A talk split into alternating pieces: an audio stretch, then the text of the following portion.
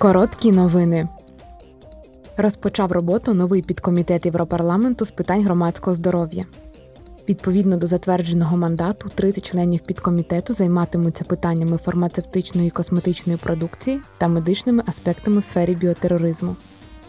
Члени підкомітету співпрацюватимуть з Європейським агентством з лікарських засобів та Європейським центром з профілактики та контролю захворювань.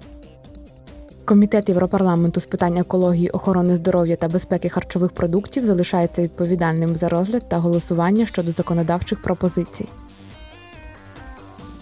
Завтра Єврокомісія представить членам комітету Європарламенту з питань навколишнього середовища та охорони здоров'я і комітету Європарламенту з питань сільського господарства та розвитку сільських територій пропозицію щодо регламенту про санітарні та фітосанітарні заходи. Метою є спростити порядок ввезення деяких роздрібних товарів, а також домашніх тварин з Великої Британії та Північної Ірландії. Єврокомісія також окреслить основні нові правила, що стосуються лікарських засобів, призначених для введення в обіг на ринку Північної Ірландії. Обидві пропозиції випливають з Віндзорської рамкової угоди, узгодженої комісією та урядом Великої Британії 27 лютого.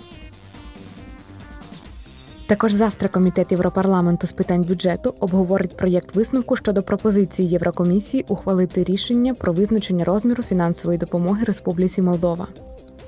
Метою цієї пропозиції є збільшення поточної макрофінансової допомоги Молдові на 145 мільйонів євро, щоб покрити частину потреб Молдови у зовнішньому фінансуванні у 2023 році, підтримати макроекономічну стабільність країни та сприяти реформам.